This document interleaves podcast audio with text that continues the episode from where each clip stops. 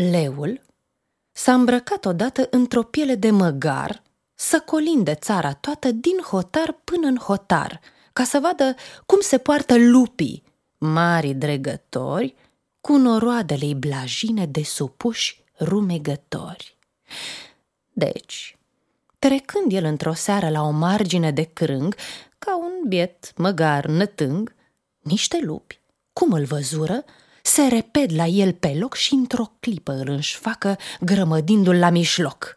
Stați, mișeilor, ajunge, că vă rup în dinți acuș, strigă leul apărându-și pielea cea adevărată.